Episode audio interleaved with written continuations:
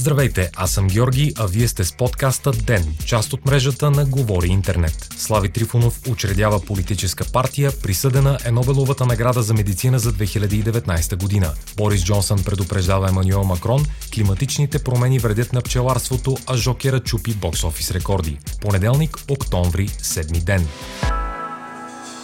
Слави Трифонов официално създаде нова политическа партия на име Няма такава държава през изминалия уикенд, предава Вести. Учредителното заседание на партията продължи около 20 минути при затворени врати. Председател е шоуменът, а заместници са членовете на екипа му от сценаристи Тошко Юрданов и Ивайло Вълчев. Виктория Василева, с която екипът на Слави Трифонов работи и при организирането на референдума през 2016 година е главен секретар. Тя е и бивш лидер на младежката организация на СДС. Никой не пожела да даде коментар на излизане след приключване на заседанието по учредяване на новата политическа сила. Само един делегат заяви, че събранието е закрито за журналисти заради така наречените кафяви медии и техните неясни цели. Самият Трифонов публикува речта си от заседанието, в която заявява, че е алчен не за власт, а за справедливост и че партията му ще търси прилагане на решенията от референдума от 2016 година, иницииран от шоумена. Юристът професор Огнян Герджиков прогнозира в изказване за Българското национално радио проблеми за партията при нейната регистрация заради името няма такава държава.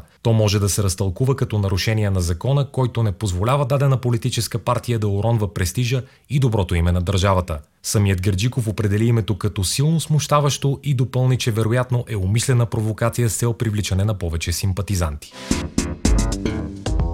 Уилям Кейли младши, Грег Семенца и сър Питър Радклиф са лауреатите на Нобеловата награда за медицина за 2019 година, съобщава вестник Guardian. Отличието им е присъдено за откритията им относно това как клетките реагират и се адаптират към наличността на кислород. Тримата учени са открили молекулярен механизъм, който регулира активността на гените в зависимост от различните нива на кислород. Откритието им разкрива нови възможни пътища към лекуването на сърдечни заболявания, анемия, рак и много други. Кейлин преподава в университета Харвард, Радклиф в Оксфорд, а Семенца в университета Джонс Хопкинс в Мериленд. Тримата учени ще си поделят награда от 9 милиона шведски крони или малко над 825 000 евро.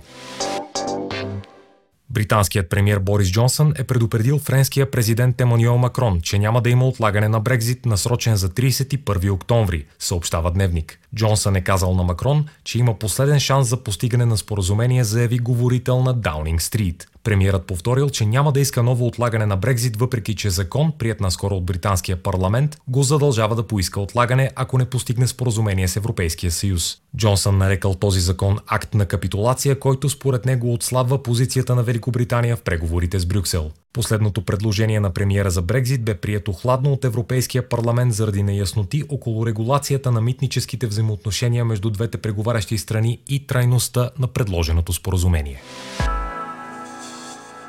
Пчеларите в Европа, начало с италянските и френските, отчитат черна 2019 година. Заради климатичните промени те са регистрирали най-лошата реколта в историята си, съобщава агенция Франс Прес. В Италия Асоциацията на земеделските производители Колдирети обяви почти двойно по-слаба реколта спрямо събраните 23 300 тона мед през 2018 година. Във Франция пък Националният съюз на френските пчелари оповести, че реколтата ще е най-лошата от години – под 9000 тона, което е близо 4 пъти под средното равнище, регистрирано през 90-те години на миналия век. И двете институции говорят за климатична катастрофа, свързана с екстремните метеорологични събития от януари до септември тази година. Бури, обилни валежи, топлинни вълни и градушки. Филмът Джокера на Тод Филипс чупи рекорда за финансови постъпления от премиерен уикенд в Съединените щати за месец октомври с приходи от над 93 милиона долара. С повече от 140 милиона долара постъпления и от останалите филмови пазари, лентата вече има световен бокс офис от 234 милиона при продукционен бюджет от около 40 милиона и маркетингов такъв от около 15 милиона. Филмът провокира поляризиращи отзиви както от критиката, така и от масовата аудитория, с множество разнопосочни реакции в социалните мрежи. Наред с зрителите, които хвалят филма за психологически мотивирания сюжет и представенето на Хоакин Феникс в главната роля. Има и такива, които го критикуват заради възприетото от тях нормализиране или дори прославяне на насилието в отговор на психологични разстройства или социални несправедливости. Филмът спечели наградата Златен лъв за най-добър филм на фестивала във Венеция и водещите букмейкърски къщи по света считат изпълнителя на главната роля Хоакин Феникс за един от фаворитите за Оскар през предстоящия сезон на кинонаградите. Вие слушахте подкаста Ден. Ден е част от мрежата на Говори Интернет. Водещ Георги Петров, главен редактор Димитър Панайотов, аудиомонтаж Антон Велев, музикални заставки Унко. Ако искате да не изпускате епизод на Ден, не забравяйте да се абонирате в Spotify. Намерете ни в търсачката, пишейки Ден на кирилица. Очаквайте ни скоро и в другите канали за слушане на подкаст.